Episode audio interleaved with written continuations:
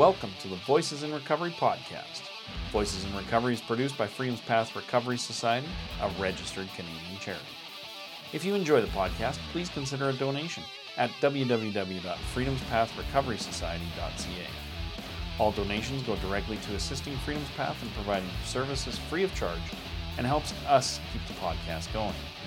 We are grateful for any and all donations.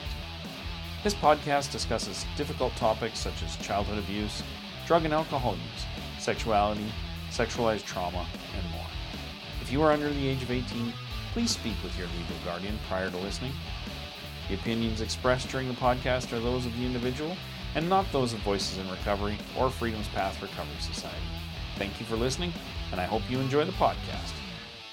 This podcast is being recorded on the traditional land of the Blackfoot Confederacy. This consists of the Kainai, Piikani, Siksika, and the Blackfeet in the U.S. We acknowledge the Stoney Nakoda, which consists of the Bearspaw, Morley, and Chiniki. We acknowledge the Tsuut'ina Huadene and the Métis, Inuit, status, and non-status from all of Turtle Island, and those who are visiting. We are all treaty people. Yeah, I'm amazing. loving the flamingo. I'll just get that comment out of the way. The shirt is just brightening my day because um to be honest, I'm feeling a little nervous. So it's Oh, it's okay. good to have the the color pink in front of me. It's very nice. Well, I'm I'm glad that I chose this shirt this morning then, because like Yeah, I want. I- hopefully you'll be comfortable. That's for sure. I am. I'm certainly comfortable. And, you know, when I was reflecting this morning on this, it's really kind of that um, energy of doing things that we're afraid to do because that's how we get better at them. And I just think about Yes. building a muscle. Um, and no matter what it Mhm. is that we do in life, the more we do it, the better we get at it. And this is very Yeah. new to me. And so thank you for taking the time to respond to my email and your graciousness to do so. Oh, you're very welcome. It was my pleasure. I'm so glad you reached out. It was uh it always makes me happy when I can connect to new people. Like it really does. Yeah. Uh, probably sounds lame, but it does make me happy. No, it doesn't at all. I mean, being in recovery and being in this industry, in this space, you know, connection is is is the thread that keeps it Mm. all together. And, you know, I've I've had the pleasure of listening to um, some of your previous guests and and you know, the stories that they're sharing are full of power and inspiration. And so, you know, just honoring that with so much gratitude that we can have a voice like this behind recovery because Yeah. it's just so impactful to hear that people are not alone on this journey. Yeah, it really is. It's helped me so much as well. Um, well, Kimberly, thank you for joining us, and and I'll, I'll just let you take us away. Tell us, um, tell us about you. Tell us your story, because that's what people really want to hear. Nobody wants to hear my shit. Yeah. Oh, I'm sure they do, and I hope that they have already.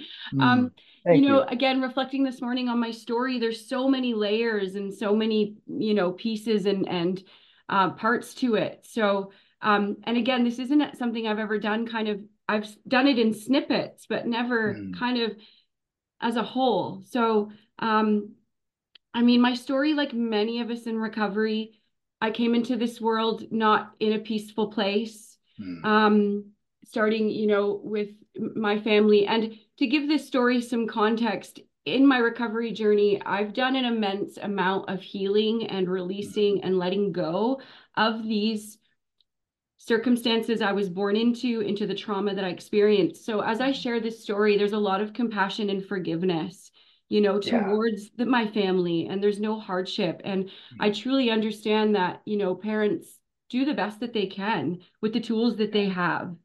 And so I was born into this world. Um, I have an older sister. Um, three years after she was born, I came into the world. Um, I was born in Northern Ontario. I grew up uh, in on the North Shore of Lake Superior, about Oh, wow, two okay. hours east of Thunder Bay, in a little tiny Mm. town. And you know, I to be honest, due to the complex trauma and the environment I was surrounded on, my memories of childhood are very vague mm, um, because of what happens to the nervous system, right? I'm sure Yeah. you're aware. We tend to black those kind of things out. Yeah. And so a lot of the memories I do have are sadly not full of joy and happiness. Um, some memories with my family, you know, do involve a lot of alcoholism, a lot of Mhm. addiction. Um, my father uh, went to rehab when I was eight years old.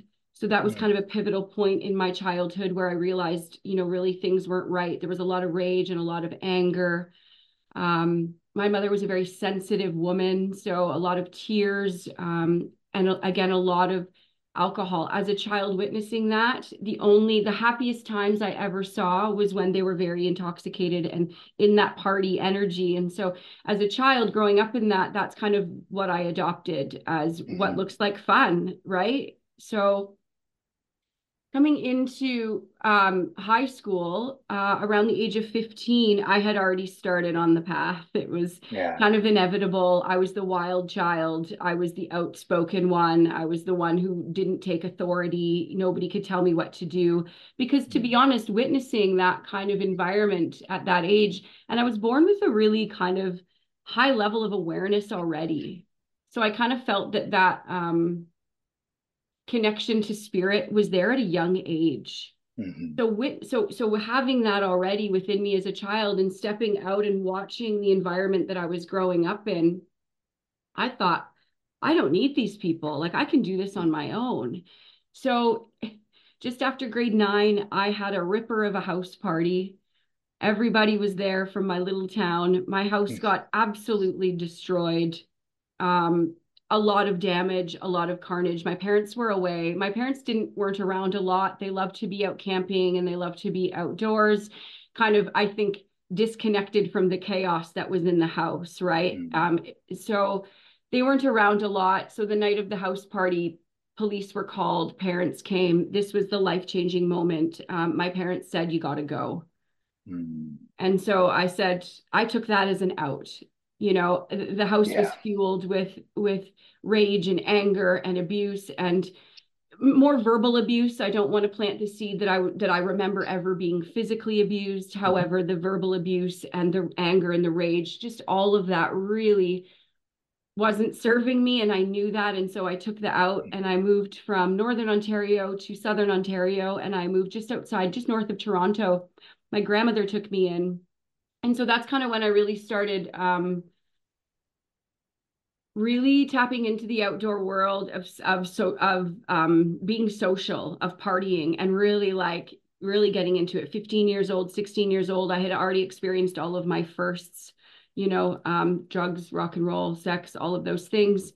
And of course, being that young and not coming from much money, I needed to get work. And this is where the story starts with my hospitality connection. So mm-hmm. I was welcomed with open arms at a very young age, and I started working in restaurants um, throughout high school um, and then into college. And that's kind of where it took off. And I, I think I worked in about 24 restaurants in in 25 years. So I moved a lot. I was never stable, moved around a lot. Um, and so yeah. Um, moved in with friends. I went to school in in in Barrie, Ontario, and immersed in the hospitality industry. What that did is it really allowed me to mask all the pain I was feeling. Mm. You know, um, it was a party scene. It was center of the social scene. Um, very transient, very chaotic. You know, we thrived in the chaos. It was it was a great place to sweep all of it under the rug and not even address it, you know. Um so after school, after finishing school, um, I started traveling and I started bouncing around restaurants. And that's pretty much how I spent about 20 years. I lived all over Canada. I, I worked in Whistler, I worked in Lake Louise. Um, I've worked in Windsor, Ontario. I worked uh, in Barrie, Ontario. Um, and then I realized that I, I wanted to go and explore overseas. And so it's interesting because when I hear other people's recovery stories, and sometimes you want to undermine your own because I never lived on the street, I was never without.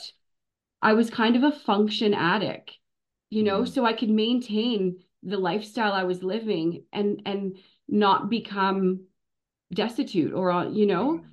So um, you know, in my 20s, and early 30s it seemed great i seemed like i had everything i was traveling i was working in restaurants i was making my way up in the restaurant industry i became a sommelier so great i was now getting paid to drink Um, and again, continuing to sweep all my emotions, I completely ignored what I had gone through in childhood. And yeah. um, I ended up leaving Canada in 2009 and I went over to Australia and I did the working holiday visa. Again, lots of fun, beach life, mm-hmm. partying.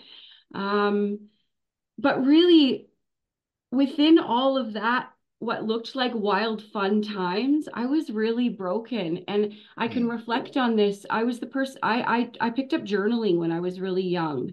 And that connection that I had, that high level of awareness, I was able to filter into my journals. And so, even though on the outside it seemed like, wow, this girl has a lot of fun and a lot of friends, and I was mm-hmm. sexually active, and, you know, it, it seemed like, what else could you ask for?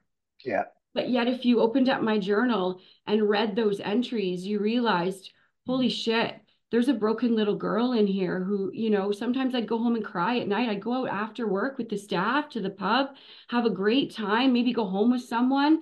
Next day, the, the, the weight and the energy of the shame and the guilt that started piling up on me was tenfold as the years continued. It just kept piling up because I wasn't facing it. Um, so I left Australia, I went to New Zealand, and this is where the drinking really started to take hold. Um, I became a sommelier, so I was now drinking, you know, and getting paid essentially. Um, I was in which is like the perfect job for alcoholics. It's it perfect job for us, yeah. It really is, you know, and yeah. and um, being in hospitality, I saw that with you know whether you're a liquor rep or a bartender, it just it fed the beast, so to speak, yeah.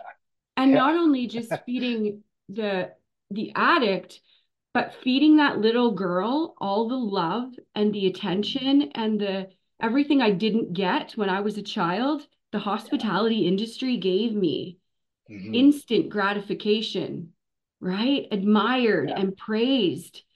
Um, I just wrote a, a poem today and I put it on social media about, yeah, but being admired and praised and all of that, but yet slowly dying of exhaustion on the inside. People don't realize the toll that that takes. Mm-hmm. Um, so, yeah, New Zealand was really when I reflect back when I, the drinking started, I was hiding it more. I was doing it during shift now, um, hiding it from friends and from my boyfriend at the time, you know, hiding empty bottles under the deck. He would go to work. If I was off that night, I would get drunk, I would drink myself to sleep alone, you know. Um, but again, during the day, acting like everything was okay. And this is like, this is where I think there's a like it's really hard to be in that place of so much suffering but having to pretend. Mm. and my heart goes to anyone that's out there that's listening that's in that space of living like a dual life. Um yeah. you know it it really was it's a hard life. hard yeah. life to try and pretend that you're someone that you're not. Um and so that relationship obviously fell apart pretty quickly um, we had actually come back to Canada together and it didn't take long. We moved to Whistler. And if you know anything about the Whistler lifestyle, it either you either really thrive or it can eat you up and spit you out. And yeah. in my case, it ate me up and spit me out. And that was my second attempt at, at making Whistler work. I really love to mm-hmm. ski. Um, but however, it, it, the lifestyle there didn't do me well. And so um, I left Whistler and I went to Vancouver in I think about 2015. And so now I'm in my early 30s, still working in the industry and still playing the, the dual role although now it's starting to show a little bit more i can't really keep it together like i like i could have i could in the past and so yeah.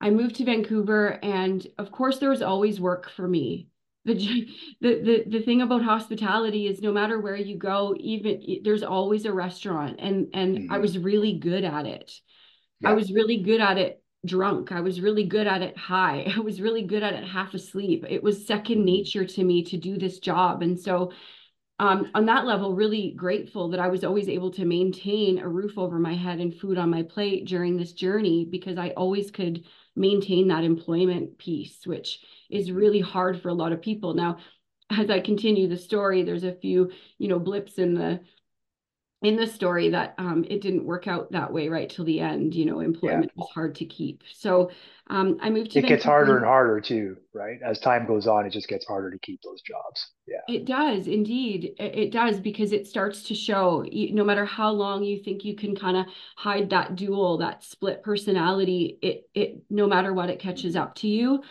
or it takes your life.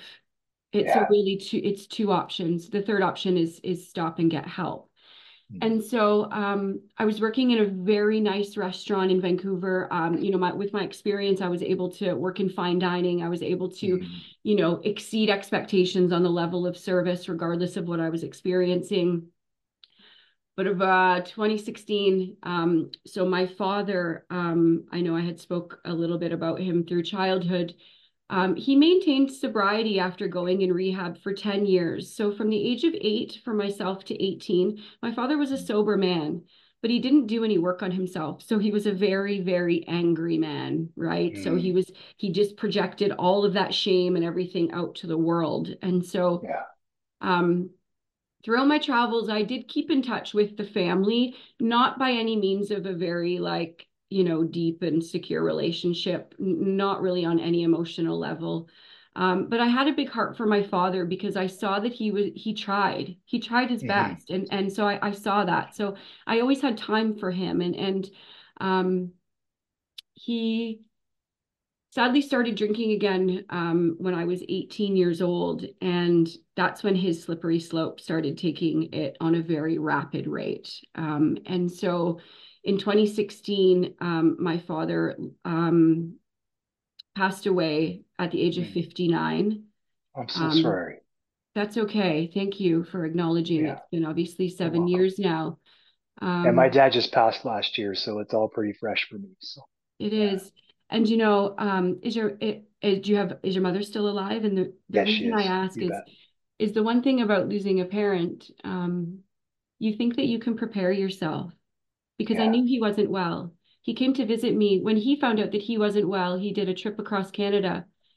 Um, and when he came to see me, I should have known that he wasn't well.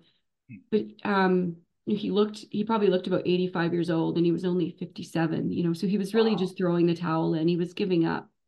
Yeah. And um, the reason I say this is so I knew that he wasn't well. I knew that he wasn't going to be with us for much longer. So I thought I was prepared. I thought, you know, I, I, journaled about it. I reflected on it. I really, even though I still I drank, I drank myself mm-hmm. to sleep many occasions, thinking yeah. about how I how helpless I felt in helping him. Mm-hmm. And um, so yeah, no matter how much you can prepare, and I'm sure you can relate to this, once it takes place and that thread yeah. is no longer here in the physical realm, um, it changes your life.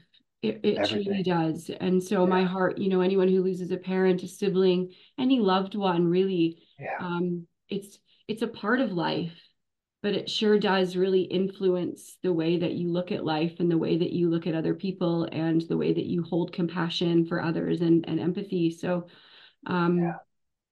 yeah, losing my father in 2016 was pivotal. Mm-hmm. Again, another pivotal pivotal point in my life. Um yeah it was dark. I um and I wasn't in the energy to go anywhere to help to be there for him. I couldn't yeah. I had no money. I had money but it was all going towards feeding the addiction. Mm-hmm. You know, my my cocaine use was on the daily.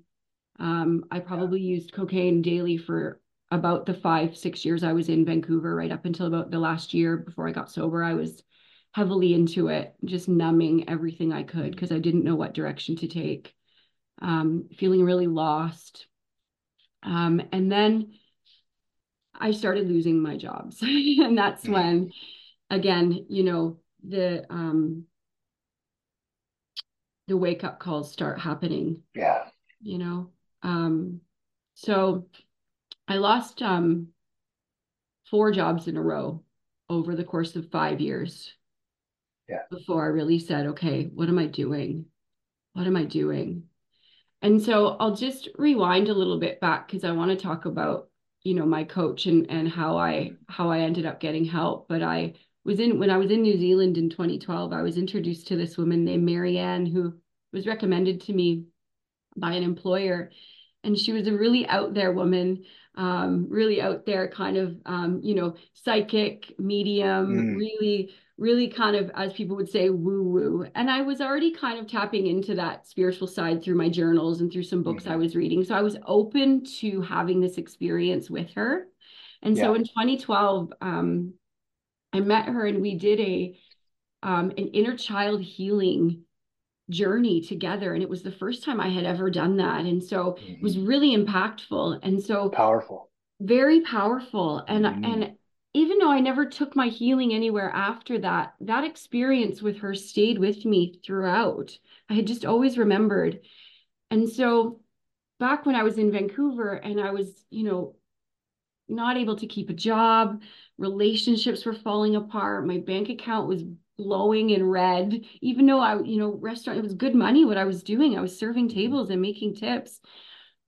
Um i remembered this woman and i thought she just made such an impact on my life i wonder mm-hmm. where she is and so good old social media right so i went on facebook yeah. and um, i was able to find her and after some back and forth, because I had no money, I couldn't afford her services, but I just mm-hmm. really wanted, there was something I really wanted to work with her.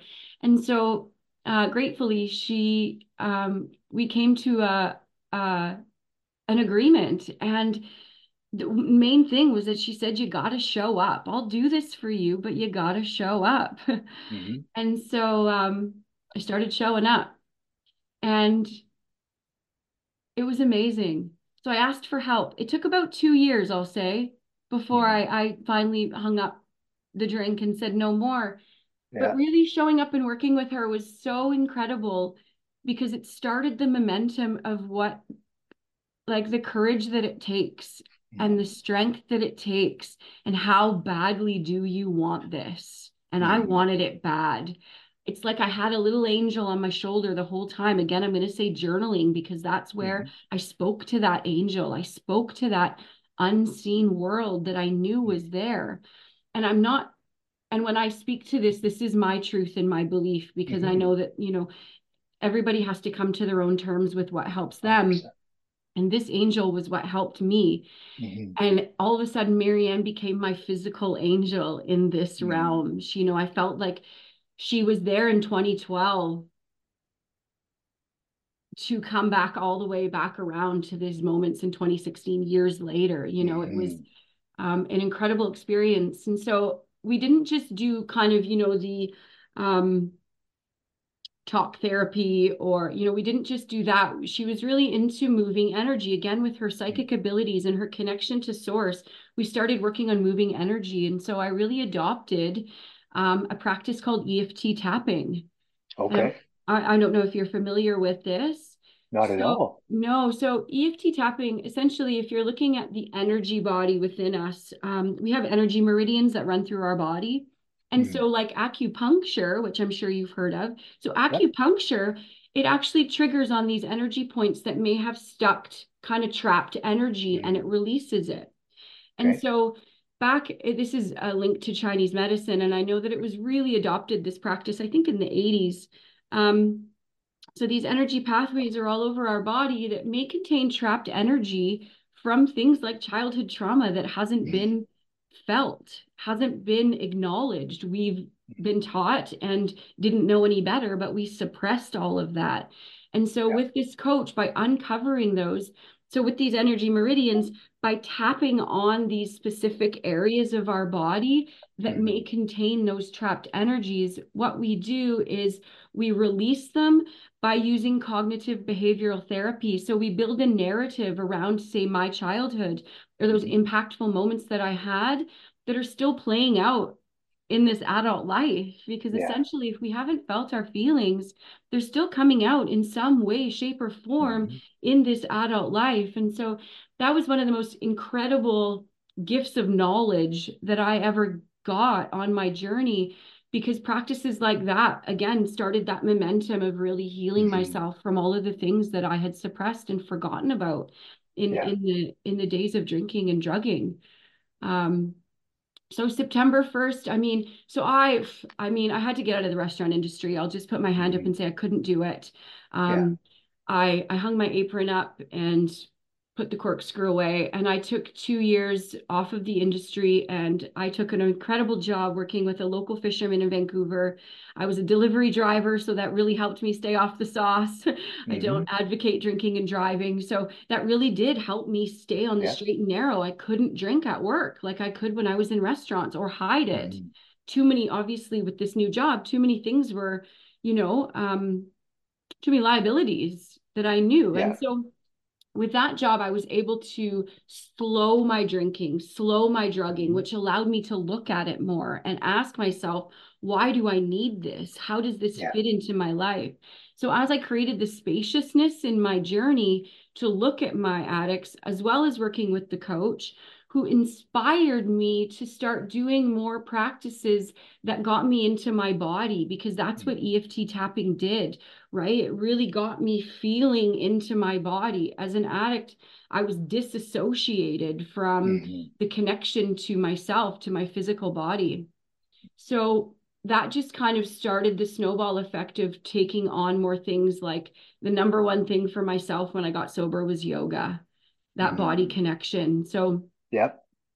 I worked Huge. for the fishermen into 2019. I went to Mexico in January of 2020 and had one last big hoorah, and that took it out of me. Really mm-hmm. did. Um, I came back and I was defeated. I couldn't even drink without bawling my eyes out. I couldn't, yeah. you know, I think I even sabotaged my relationship with my drug dealer. Like I couldn't even get, like it was just mm-hmm. everything was crumbling. So, and then COVID hit. So, yeah you know, that was like, whoa, everything went still and quiet, mm. right? Everything was like, what is this? What are we yeah. here for? All of a sudden, you know? So, uh, September 1st, 2020. So, what happened? The story goes the night before, August 31st, 2020, I had a staff party with my fisherman crew. Mm. And I knew we were going to be out on a boat. I knew there was going to be drinking. And so I made myself a deal. I said, this is the last time. I'm going to mm-hmm. go four months, I said, because I'd never gone maybe more than two weeks without a drink. But yeah. it was, I said, September 1st to January 1st. Four months, Kimberly, you can do this. End the year, you can do this. Mm. I just kind of like, yes. So yeah. I went out on the boat that night, had a really nice time, got pretty intoxicated, and I went home and again I cried myself to sleep. There was no fun in it anymore. There was no joy. Yeah. It was just fucking depressing. Well, yeah, you're just getting it in your system, right? At that point. Absolutely. Yeah, yeah just to numb. It's not a party. The party was over years ago. No shit. Yeah. So September 20, September 1st, 2020, I started a 30-day yoga yoga challenge and that's where it started for me. Um, right. Yeah. Um, so I got sober. I'm still clean and sober to this day. don't necessarily like saying clean and sober. I just haven't come up with another word for it yet because mm-hmm. I don't want to insinuate that people that are using are dirty. I don't like the language yeah. that comes around that. Um, so we'll just say I'm still sober. I'm still in my own power. I took my power mm-hmm. back and I stuck with it. And throughout that journey, because I took the time to connect to the unseen world, to, as they say in fellowship, to your higher self, mm. to that divine, you can call it whichever God, source, that power that is within mm. all of us, that innate ability to connect. Because I had that awareness of it and that connection, I started getting like really amazing like synchronicities and mm. breadcrumbs, right? And you're like, wait a second I think I'm on the right path here. Mm-hmm. Like, I, you know, those moments where you don't want to give up. I remember day 75. And if you look in my journal, it's like, oh, yeah, I was like, right. I was on the edge of having a drink because it was so mm. hard. All of these things yeah. were coming up that I hadn't looked at. Mm. And the big piece was the anger and the rage. Believe it or not, that was in my nervous system from my father. I had, I, you know, we're we're sponges as children. Yep so as that little girl afraid, I was just soaking in that without even realizing it, you know, in an innocent way. And so, yeah, day 75 was just, it was a big one. The anger and the rage and the, you know, I looking at yourself, I was looking at myself in the mirror with just absolute self hatred. Mm-hmm. Um, so to, to progress from that, you have to have tools in your belt. Yeah, you do. You really do. And so I adopted self-care as much as I adopted using drugs and alcohol. I Mhm. literally just went, I got to do this because I Yeah. kept seeing these breadcrumbs. And so when I decided to get sober in 2020, I was living in the downtown east side. I had a, a one bedroom apartment. My back alley was Cordova and Abbott. So I don't know if Mhm. you're familiar with with that area. Somewhat. Uh, somewhat i'm sure it's you know it's it's a pretty well known area so on an energetic level of course i was living in that neighborhood when i was actively using Mm. um but after two months of being sober i knew i Yeah. had to go I, I couldn't i was Mm. walking out my door in the morning and bless their beautiful souls i was seeing people using and i love that neighborhood and i have a lot of compassion i made a lot of fun friends and you know Mhm. people in tent city i would go and buy food for and and that's great but for my own own healing journey i had to separate it Yeah. and so I, uh, by God's grace, um, I was gifted a beautiful apartment in North Vancouver, kind of tucked right in the forest, right beside a beautiful river. So again, the universe was handing me these beautiful signs of connection and, and you are Mhm. safe and supported. And I trusted that. And I think that's really important is to trust that process of divine guidance. And I really did. I just kind of sunk into it. And so I lived in I lived um in that place for about 10 months and really started to tap into just self-reflection, self-inquiry, the shadow side of me. Um which is pretty scary to do. Mm. Not a lot of people, you know, I think more now, more people are open to doing this kind of work. But I knew it had to be done or I would be back using. And because at that Mm. time I had already had about three months under my belt, you get that, I got that momentum. Mhm. And so it's, you know, just one little story that shows from spirit. I moved into this place. The landlord was such a wonderful, beautiful woman from Bulgaria. She had a little gift pack for me, you know, a little little gift saying, "Welcome to your new home." Mhm. And without knowing much of my story, she um she'd put a bottle of wine in the in the little gift bag, right? Mm. Um, and so I looked and I grabbed the wine, and the label on the wine said Twist of Fate. Ooh. So I still have that bottle of wine to this day on my shelf, obviously not Mhm. opened. Yeah. was that was the first sign, okay, like, Mhm. you know, like I'm not gonna that bottle of wine kept me sober on day 75. You know, it kept me, it kept me going. Mm. Um, because I knew that I was being supported some which some way or form. Yeah. Um, I never adopted any fellowship. I never went to any meetings. I didn't, I really went on the solo kind of mission Mhm. um, until, so after I left, after North Vancouver, COVID was in full force. It was 2021. We were dealing with all of it. all of the mandates all of the the division all of the Mhm. All of it it was a lot for me with what i was experiencing. All of the insanity that was going on. the Yeah. insanity to sum it up Yeah. the insanity and as someone who has just got sober i was really having a hard time facing it and because it was just in my face at work. It was it was a constant and i didn't want to focus on that. I wanted to focus on improving our lives talking about how we can heal how we can be better human beings um, not dividing us on who thinks this is right and this is wrong. Mhm. um, and so I took a leap of faith, which I had done a lot in my life. As you can tell, I, I lived in about, I think about 16 different places, working in 24 restaurants. So I was really adaptable to change. I wasn't afraid Mhm. to be like on the drop of a dime, just pack up my shit and go. I always Yeah. had that, you know, kind of inspiration. And so I um, had enough. I was kind of struggling at work, wondering, what am I here for? What's my purpose? What is the point of all this? Mhm. You know, I, I couldn't, I couldn't find it. I wasn't happy at work. So I went on Craigslist and I was just curiously searching. And I found a 1971 Airstream trailer parked up uh, in the woods on the Sunshine Coast. Mhm. Um, the water was tapped in from the river. You know, it was really off the grid. It was really rugged. It looked really special. You know, a lot of old It growth. sounds special. Yeah, a lot of old growth forests. The trailer was completely refurbished with a big, beautiful bathtub in it. It was really amazing. Wow.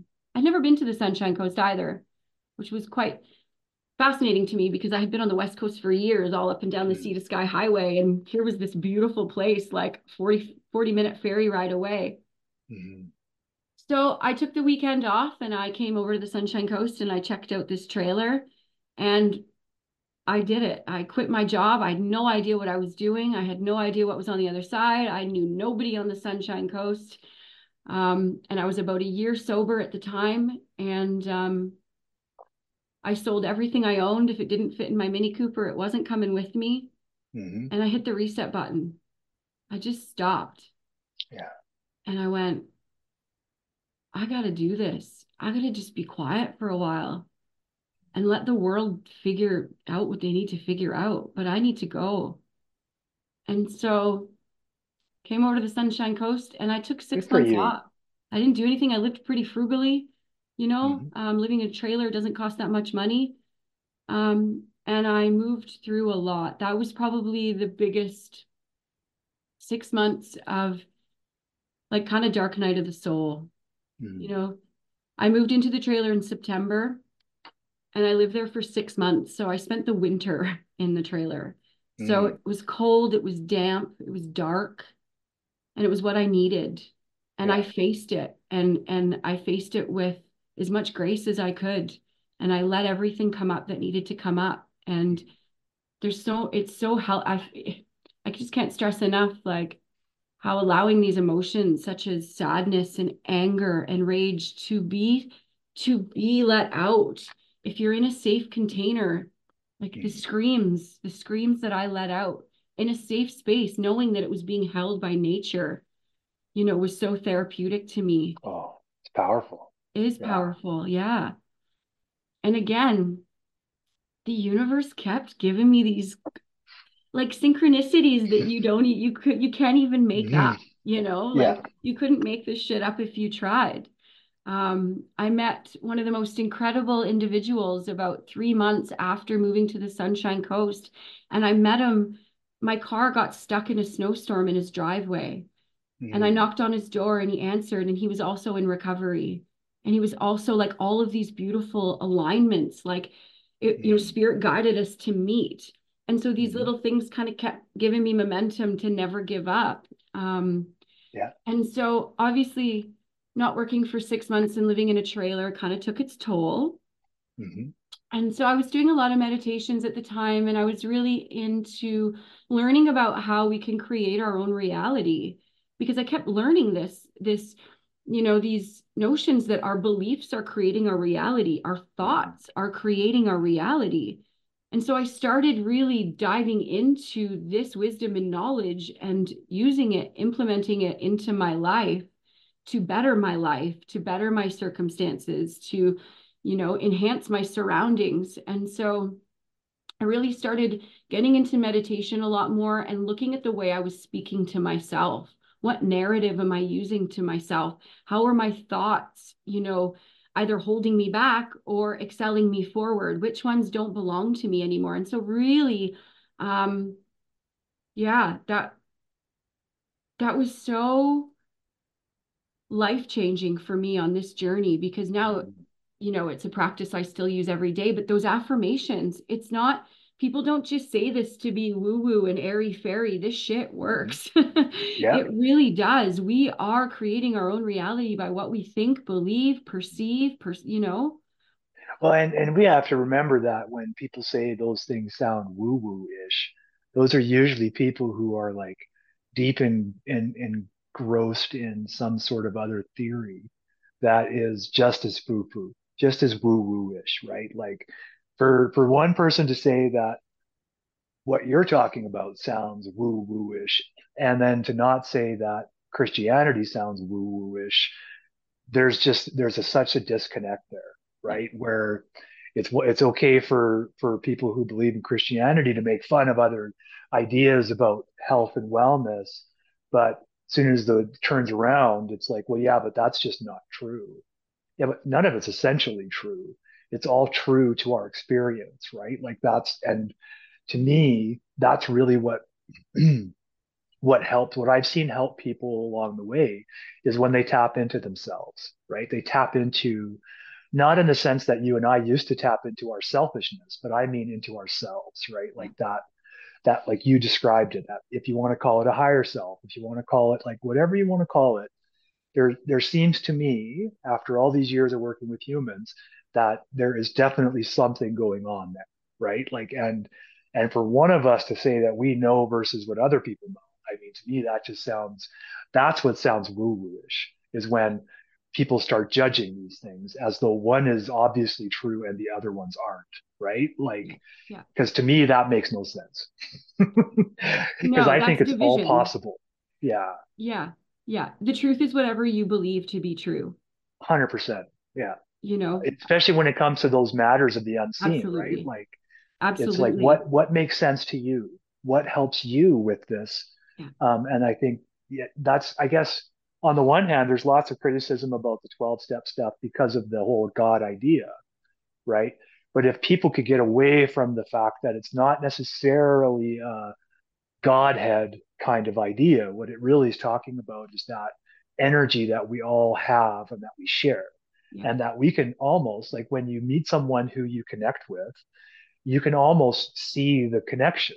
Like it's almost tangible, the pull, the magnet, magnetism, right? Like there's something to that. And I know there's like right now there's going to be people out there that I know that are like psychologists and psychiatrists and they're going to be like yeah but it's a chemical reaction caused by blah blah and you know what they might be right too right there might be like a combination of those things going on so essentially what you're saying is there's a little bit of truth to everything that's what I think yeah I've seen a lot of things like right like that yeah. you can you can kind of go okay, it's true for those people 100%, right? Like the people yeah. that experience um, the kind of love and joy from the fellowship and all that kind of stuff. That's great. Like that doesn't mean you're doing anything wrong or right necessarily. Totally. Right? It's just what you need. Yeah. and I think the fellowship is great. And to be honest, I know I mentioned like I didn't I didn't embrace that at the beginning of my journey because mm-hmm. I I don't know, I, I really wanted to go inward. However, I have sat in the rooms and I have had the most incredible conversations with people in recovery. I have built some relationships that to this day that are now actually catapulting me forward as a recovery coach that I met in the rooms. So there's mm-hmm. so much space for all of it. It's 100%. Really like throw all the past at the wall and keeps what sticks kind of thing. Yeah. That's right. Yeah. And I think it's it's okay now that like for for folks that grew up in the rooms like I did, well, I grew up in the rooms because there was nothing else. Yeah. Like it, it wasn't like there was all these choices back when 20 years ago, right? There just wasn't. Yeah. When you had, but when I sobered up in Calgary, you had ADAC and you had AA. Mm-hmm. you didn't, there was no smart recovery back then, at least yeah. not here. Um, and so, and their recovery coaches are the last few years, people are really getting into this, which I appreciate because we need more help, not less, right? Like we need more people willing to work with humans than fewer, right? We need more of that. So Absolutely. to me, yeah, the upkick and and also the swing towards coaching, people might like not quite understand how that's happened, but it's part and parcel to the to the rooms. Like the rooms have created the space for coaches to be needed, right? Because what coaching can take you is further than just the rooms, right? Because the rooms are, and again, I'm not criticizing them. I sobered up in them. I still go if I need to. Absolutely. And the right? sponsor, sponsor, sponsor yep. and sponsoree relationship is vital to a lot of people's recovery because 100%. that connection piece is so important. Yep. Mentorship, though, as you know, mentorship is important in any walk of life, right? Whenever you're learning something new, yeah. it's really valuable to have someone who's already learned it and oh. like right? And so it's it's and that's exactly what coaching brings. For my from what i can see one of the things it brings obviously there's lots to it um, but one of the things it brings is it fills a gap that is left when people don't want to go and for whatever reason and you know what? Like even if if a person never believes in god or never believes in the higher self they can still get well right? And they can get well because there's other avenues for that to happen right? There's there are now recovery coaches who who some may absolutely tie into the spiritual thing and the unseen, or there might be people who don't, right? Like, and absolutely. that's okay too. Yeah. And I think the key in that is regardless of if what you believe in terms of the unseen, as long as you believe you can get well. If you That's don't have that belief, yeah. you can't. It's that willingness piece. And that I learned at a young age with my father. If you can't, if you're not willing, Mm. then you have to let go. Yeah. That's the point. Mhm. That's our jumping off point, right? Is when is when we hit that ultimate willingness, right? Like when you're willing to move to a camper in the middle of the woods for the winter, right? And stay through the winter, like willing to do that, that's what it takes, Yeah. right? That's the willingness we're talking about. And you didn't go to a 12 step treatment center. You went and you did what you knew was going to help you. Yeah. Right. Absolutely. Yeah. And that's really what it's all about is, is allowing ourselves to be afraid of what's going to come because we don't know. When I sobered up, I had no idea what this shit was going Well, to that's be the like. thing. This is a really good quote, and forgive me, I'm not sure. I know Kyle Cease had something to do with it, but someone that he was with had said it. And it's about your mind can only see what it has to lose because it can't see what it has to gain. So when you give something up, you're looking at all you can see is what you're actually giving up. You can't see the spaciousness that it's going to create to Mhm. invite something new in that is tenfold better than what that Yeah. one thing was that you're giving up Mhm. and that's not even just drinking or or drugs or you know Oh, this can go nope. creating space in your life is Mhm. is is amazing i mean it's been the the biggest help for me to invite in the best life possible you know i'm only three and a half years sober after i left the trailer uh, thank Mhm. you you know after i left the trailer you know i actually had to get a bit of work i, I learned how to landscape i started my own cleaning company um, I I found a really beautiful 400 square foot loft cabin tucked in the woods right on the ocean. So through all this personal development and belief Mhm. in myself that I can create the life I want, guess what I have? And not in Mhm. a very long, it didn't take me 10 years to do this. I just kept showing up and I kept showing up because I Mhm. created the space. Instead of watching Netflix, I'd probably maybe journal or do some yoga or just sit in Mhm. silence, watch my thoughts, cook a really nice meal, all these things instead of the distraction.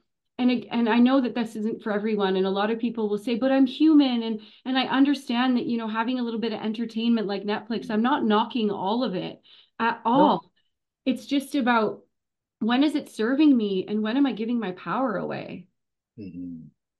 Right. And so I noticed more and more like the giving the power away. Wait a second, it's interfering with me creating the life that I want to live. It's Mhm. not just going to be handed to you, but I'll tell you, it's it's simple, but it's not easy. Mhm. I think is kind of to sum up. i agree. It's simple, Yeah. but it's just not easy. You got to show up. It's hard, you know, Yeah. every morning. So on September 20th, I started a cold plunging practice. I wouldn't say, you know, I, I because I live right on on the ocean, I have a little um, waterfront spot here that I can swim. And I made a bet with myself, I'm going to climatize my body so I can do this all year long. Mhm. I was in the ocean this morning and it's like minus three outside, you know, so it's like building that muscle. And that Mhm. practice has changed my life incredibly on so many I bet. levels, really has. Mhm. Um, but again, it's just like, you know, Yeah. building those muscles. And um, again, the universe just shows me in so many ways. And I, I want to really point out that, like, as I'm sharing this, I don't believe that I'm special because we all have this power. I don't believe that I'm lucky or that coincidences just happen to me all the time. It Mhm. happens because I believe and I show up. That's why it happens. It's Mhm. not, and, and everybody has that ability. I believe that we all come to this kind of, we all come into this world with the same deck of cards Mhm. kind of analogy, right? Like it just depends how we play them. Even though the trauma that we might experience as a child, or even the perfect white picket fence home we grew up in, Mhm. you know, it's all how we react and choose to navigate life. Mhm. I'll share a little story with you. Back um, in September, I flew to Thunder Bay. Um, my father's ashes hadn't been spread yet. Um, I think my sister was holding him captive in her basement. She wasn't very happy with him. and so I, I wanted to do that for him. I wanted to spread his ashes. And so um, it's just a fun little synchronicity story again that might inspire someone to begin that journey to connect to that calling of, Mhm. again, the higher power, the higher self.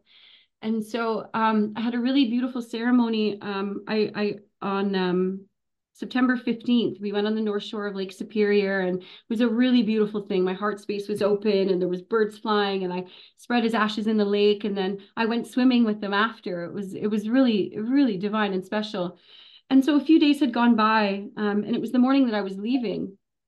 And my mom was in her jewelry box and she said, "Hey Kimberly, would you like this?" And um, she hands me this token and on the front it says Renaissance Fellowship. And so what it is, it was a copper coin that my father was given the day that he went into rehab in 1991. Mm-hmm. And I flipped the coin over. I got goosebumps. And the date mm-hmm. stamp on the back of the coin was September 15th. Oh, wow. So this, yeah. So without even knowing, the same day that we had chosen to spread his ashes was the mm-hmm. day 32 years later after he went into rehab. And so those little synchronicities are just again, it's about being, a, I think, aware and mindful that they exist because you can't see that you can't see what you don't know is there. Yeah. Right. And most people don't even look for it. Yeah. Correct. Yeah. yeah. So, um, I think you know, with all of that, like I just, I really live, um, a life of, you know, gratitude and appreciation. Those are kind of human superpowers. Sobriety yeah, is my number be. one superpower for sure. Yeah. Uh, and number two is gratitude for everything that I have, from the food on my plate to the hot shower to this podcast. Everything that I do is just filled with gratitude. And that is life changing in itself. Yeah, you know? for sure it is. Yeah. Gratitude is a life altering emotion. That is for sure. Yeah. yeah. Truly is. Yeah. yeah. Well, thank you so much. Is there anything else you want to talk about? No. I, I am so glad you reached out and it's just uh, your story is incredible. Like, so what are you doing now? Can I just yeah, ask? I mean, obviously course. taking your cold plunges, you're doing that. So. I'm doing my cold plunges. So, I mean, on a personal note, my daily life is really well balanced and very quiet. Um, I um, focus a lot on work right now. So, mm-hmm. um, I have finished in the last year. I've done a lot of recovery coach training, life coach training um, and immersed myself in um, just my education and expanding my knowledge and also being support for others, um, holding space for others, having deep conversations. And I came to realize full circle when reflecting on my story what my purpose is here now, and that's to help the hospitality industry. Right on. Right on you know yeah. full circle and so yeah. um, i have i'm in the process and have created my own private coaching practice where i help um, hospitality professionals mm-hmm. um, you know get and stay sober impact them to live a better life a more inspiring life. Whether they're just sober curious they want abstinence you know just meeting people where they're at and allowing them to come as they are. Yeah. So i'm right involved on. with that. So I, i'm kind of building that. And then um, I do some work with a nonprofit called Pivot Society that's here on the Sunshine Coast, where we really empower and educate uh, recovery again in the workplace. Mm, okay. Um, and then I also, what else am I up to?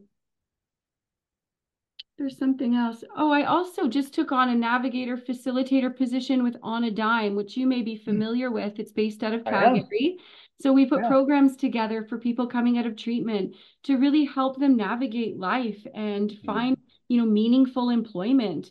It's yeah. that purposeful piece. We don't really anchor in a purpose. And that doesn't mean you have to be some like extraordinary, like, you know, trapezist or whatever the yeah, case is, right? I got you. Even just, yeah, yeah, even just, you know, cultivating a daily practice shows mm-hmm. meaning and purpose in life and so it's really 100%. so we help these um these wonderful participants kind of yeah cool carve out that journey so i'm well, immersed in in being of service and you know mm having conversations like this really i love it i love hearing people's story you know i'm getting more yeah. comfortable sharing my story and just letting people know that they're not alone and that's you know why i just give you so much you know praise and admiration for doing what you do Thank you so much. Yeah. And that's honestly what you're talking about is why we do it, right? We just want to be able to share as many people's stories as possible because I know from being around the rooms for 20 years that people's stories have always helped.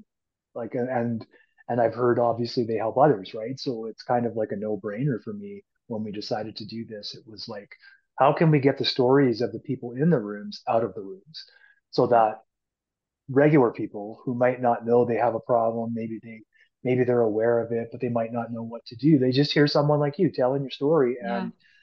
they start putting pieces together, right? Like as we're talking, I'm thinking like there's just so much that people could garner from your story. Like if they're if they're paying attention, right? If we're paying attention, we can really learn a lot from other people, right? Because And these kind of stories will come on your path when they're needed, right? Things come to you when you need them the most, and things Yeah. come up when they're ready to be healed. And so trusting that.